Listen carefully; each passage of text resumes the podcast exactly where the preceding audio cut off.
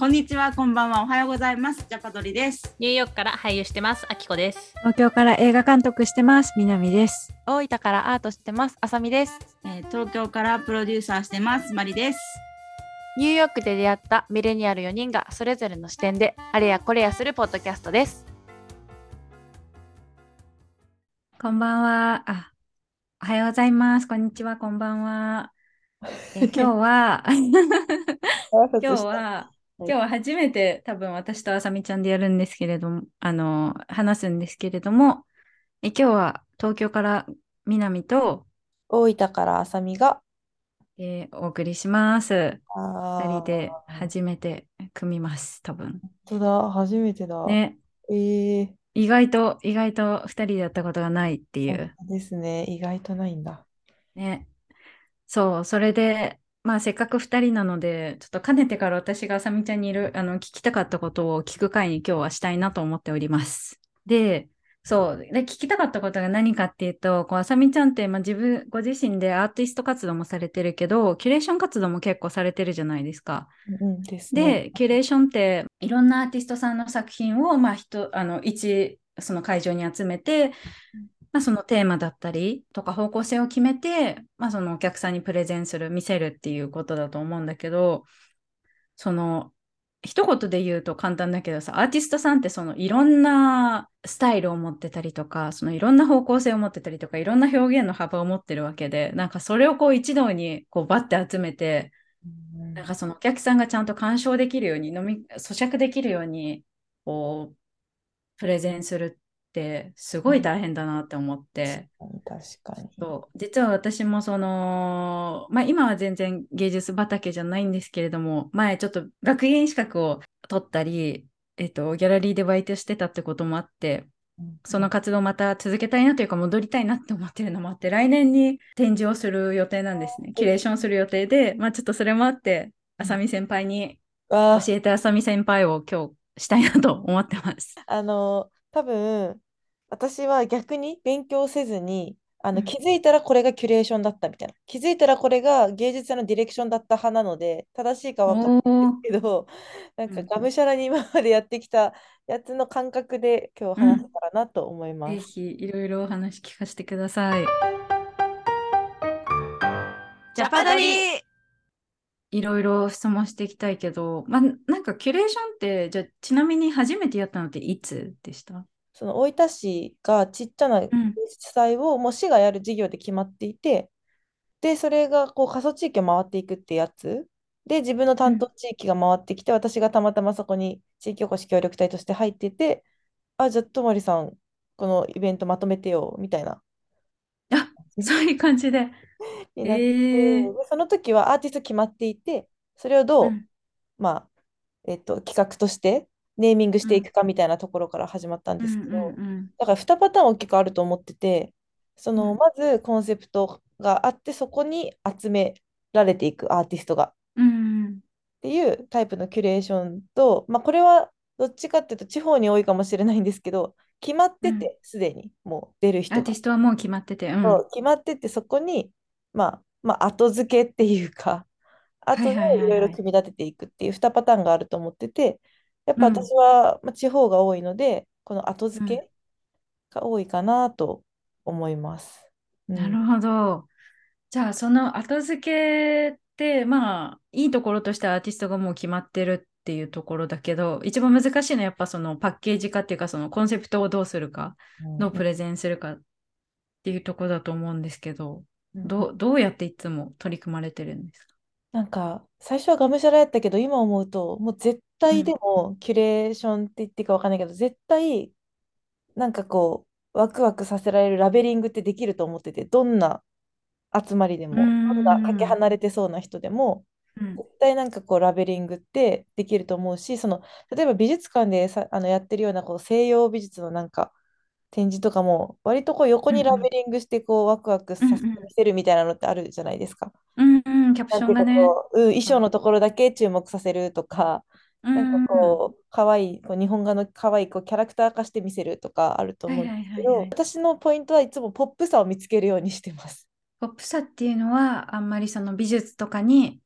すめちゃくちゃ興味がない人でも、こ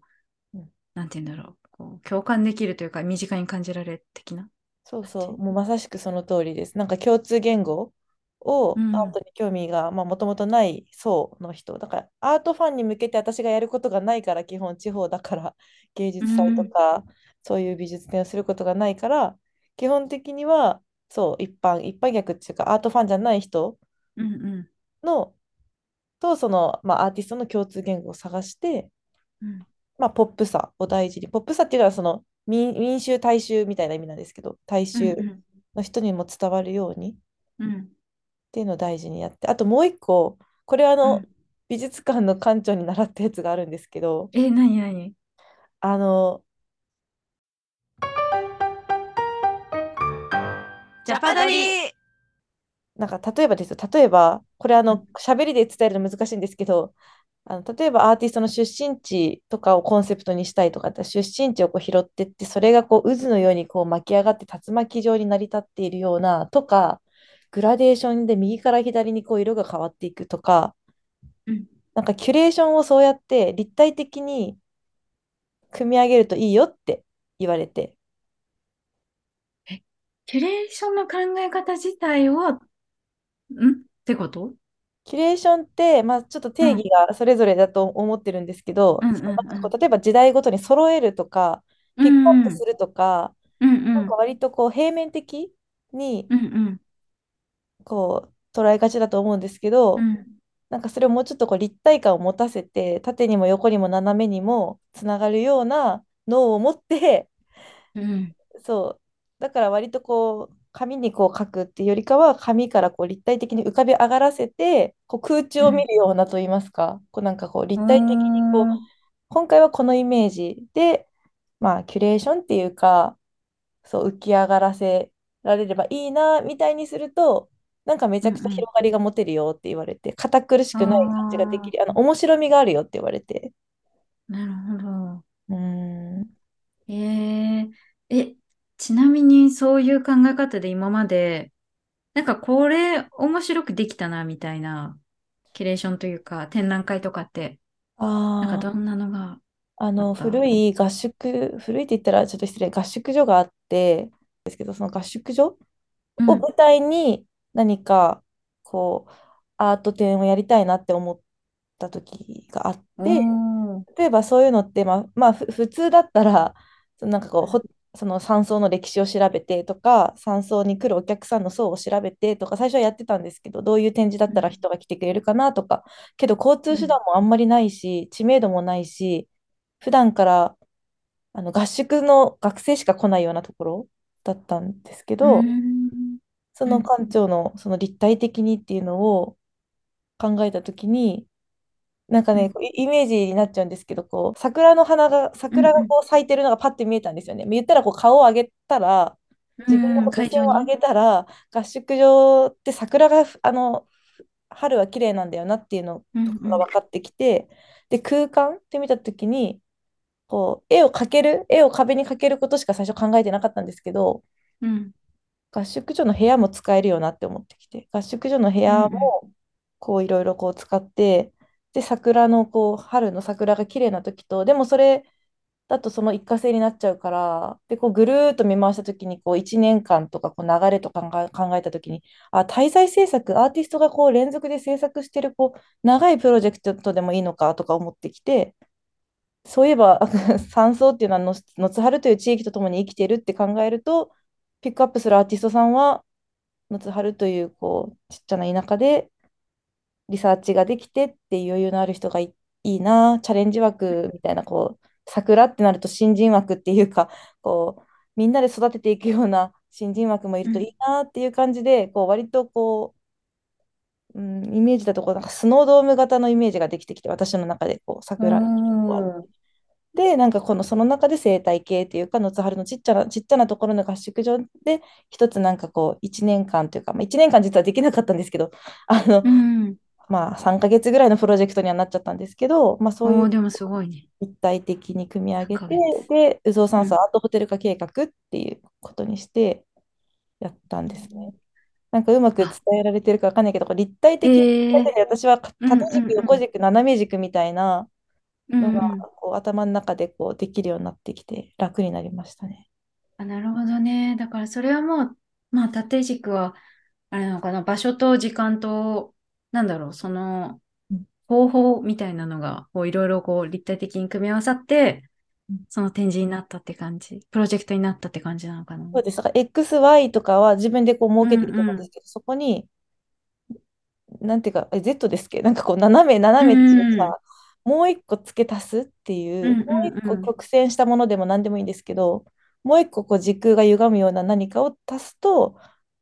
なんかこうキュレーションとしてはこう、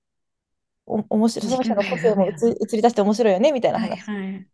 でした。なるほどね。うんああ、だから、もう、そのもう一つの軸っていうのは何だろう、そのキュレーションする人の世界観っていうか、あ、そのど、うんど、哲学というか、あ、でもそいううことなのかな。そうとか、あと、その人の率直な、なんていうかな、率直な思いとかでいいんだと思います。うーん、うん、なるほどな。率直に、率直に思って、そうそう、なんかネーミングしていくっていう。うん。うん。ジャパドリちなみに、キュレーションするときに、なんか大事にしてることとかってある？わかんない。たくさんあると思うんだけど。なんていうかな、こう、なるべくいろんな人を取り込めるようにするっていうのはモットーにしてます。おー、いろんな人に広がる展示みたいそうで、あ、いろんな人にそう、なんかどんな人でも楽しめる要素がこう、だから引っかかる要素があるように、な。うーん。まあインスタ映えするでもいいし、まあ、深いレイヤーの中でアートの歴史がちゃんと見れるでもいいし、なんか面白そうなプロジェクトでも何でもいいんですけど、文化芸術として面白い試みをして何でもいいんですけど、引っかかりがあるように、なるほどな。シティ感のある、いわゆるあのキュレーションとはもしかしたらちょっと違うのかもしれないんですけど。いやー、どう、どうなんだろうね。なんかわかんない。キュレーションが、その企画が生まれるときって、うん最初のこの01の時っていろんなことがあると思うんですよね。わかんない。その、キュレーターが好きな、あ、この人の作品を展示したいなって思って、うんうんなんかそこに合う展示をこう作るとかわかんない。例えばですけど。うんうんまあそれかもうそのコンセプトがあって、じゃあこれに合うのってどんなアーティストだろうって考えるとか、まあ場所ありきだったりとか、まあいろんなその最初の点があると思うから、確かに、だからそのキャッチーさとかをどこに持ってくるかっていうのをいつも私の場合は考えてます。なるほどな。そうなんだ。え、ちなみに、じゃあちょっとわかんない。これ、あ、あまり嫌な質問かもしれないけど、ジャパドリなんかこれはちょっと自分の中で失敗というか微妙だったな、みたいな。あションとか、キュレキュレーション経験とかってある？あ、あ、うん、あ、もうあるある、めっちゃ、めっちゃ ありますね。え、あまず、まず、うん。私が難しかったのは、その誰かとやること。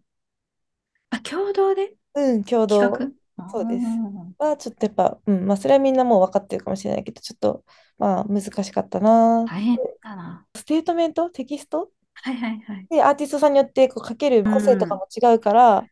なんねか、そこまで見て選ばないと、もう、文章自分のスタイルで絶対出したいみたいな人やと、なんかこう、整え、整えたい時に整わないとかもあるから、なるほどな。いや、ステートメント問題さ、ちょっと話が変わっちゃうけど、私ちょっと一時期、日本人のアーティストさんが海外であの展示するときのアーティストステートメントを英訳するっていうバイトをしてたことがあってうん、いやいや、すごい大変だったなって今ちょっとふと思い出しちゃって日本語。でさえ死にそうになるのに、英語だとさらに大変そう。いや、本当になんかこう、なんかすごい、結構、まあやっぱ、あまりその日本のアーティストを海外のアーティストみたいに分けるのそんな好きじゃないけど、やっぱその時すごい感じたのは、やっぱその、まあ海外のって言うとあれだけど、アメリカのアーティストはやっぱりその美術史とか、その、まあ縦軸は美術史、横軸はその世界の、うん、にあるその、世界の中にいる自分っていう軸で結構客観的にその自分の作品を、あそうそうそうそう多いです。うん、わかるわかる。そこをやっぱり客観的に書いてステートメントにしてる人が多いんっていうか、まあ、それがデフォルトなんだけど、結構日本、その、私が翻訳してた人たちは、自分の主体的な感覚をすごい、その、めっちゃ伝えてくるじゃんみたいな。え、だかそれは、ねマジでそれ、ねだから、社会という授業があるから、キュレーションしやすいと思うんですよ。海外とか、か東京の人もしやすい。けど、地方の人たちって社会とのつながりで作ってる人がもうあんまいないから、うん、日本人はまあ特にそうですね。自分の中の表現みたいな人多いですね。そうなんですよね。いや、全然それを否定するつもりはないんだけど、そうね、やっぱりその、難しいと、難しいですよね。そのキュレーションするとか、他の人とこう組み合わせるとかってなった時に、ていうかまあその客観的にじゃあ、その人の、その人の作品を見せる価値みたいなものを、見せる意味みたいなものを他人に伝えなきゃいけない立場になった時に、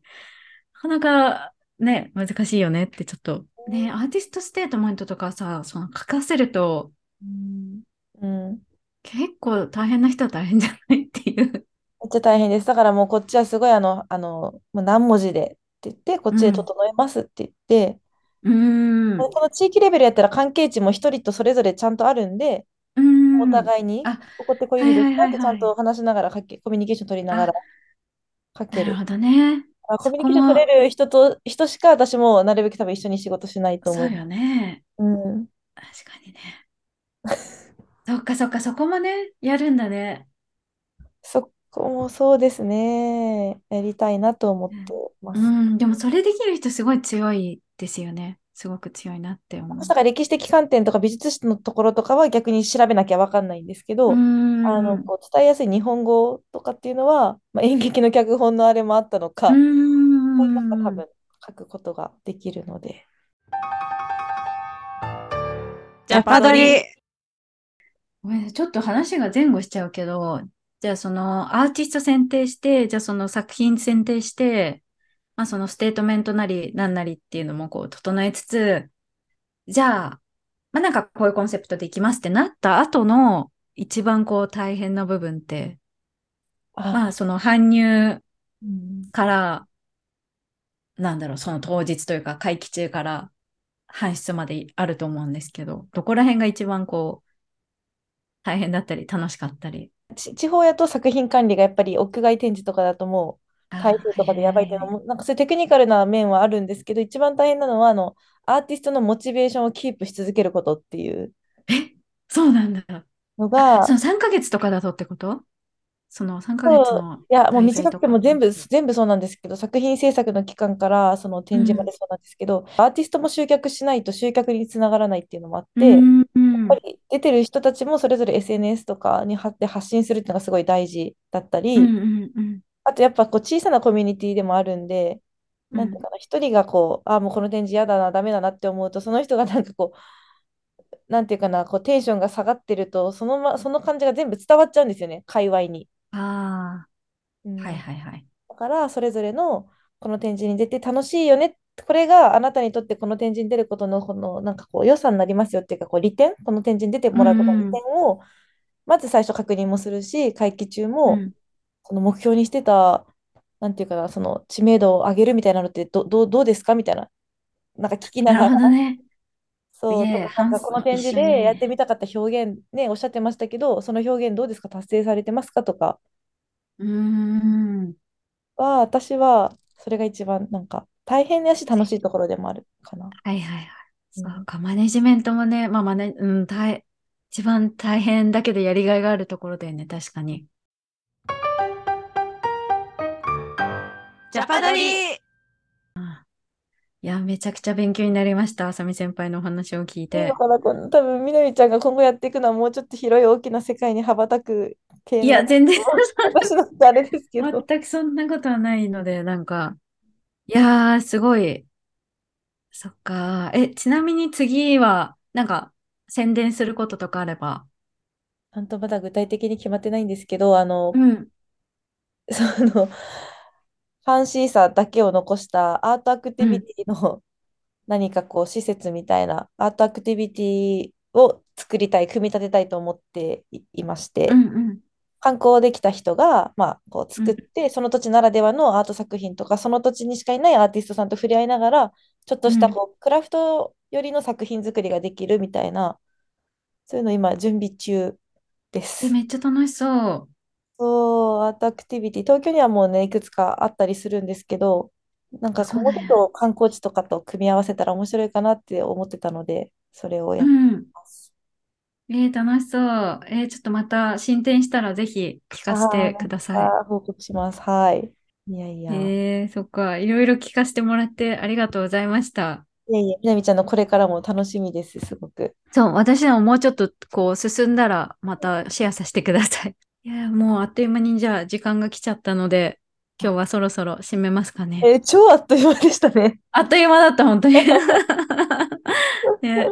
いやー、さみちゃんありがといやみなみちゃんもいい質問でばっかりで、なんか、う。いや、もう本当に聞きたいこと聞いたって感じだけど。でもなんかすごい自分の仕事をなんか大きくちゃんとしっかり激しくこうやってます感を出して言ったので今すごいドキドキしてます。いや、すごいな。いや、じゃあそろそろあれですかね。じゃあ、いや、本当にいろいろあのキュレーションについて聞かせてもらってありがとうございました。また、それぞれのプロジェクトが進展したらまたしね、報告できたらと思います。はい。はい。ということで今日は、えっと、東京から南と大分からあさみがお送りしました。ありがとうございました。ままた来週。た来週バイバイ。はー。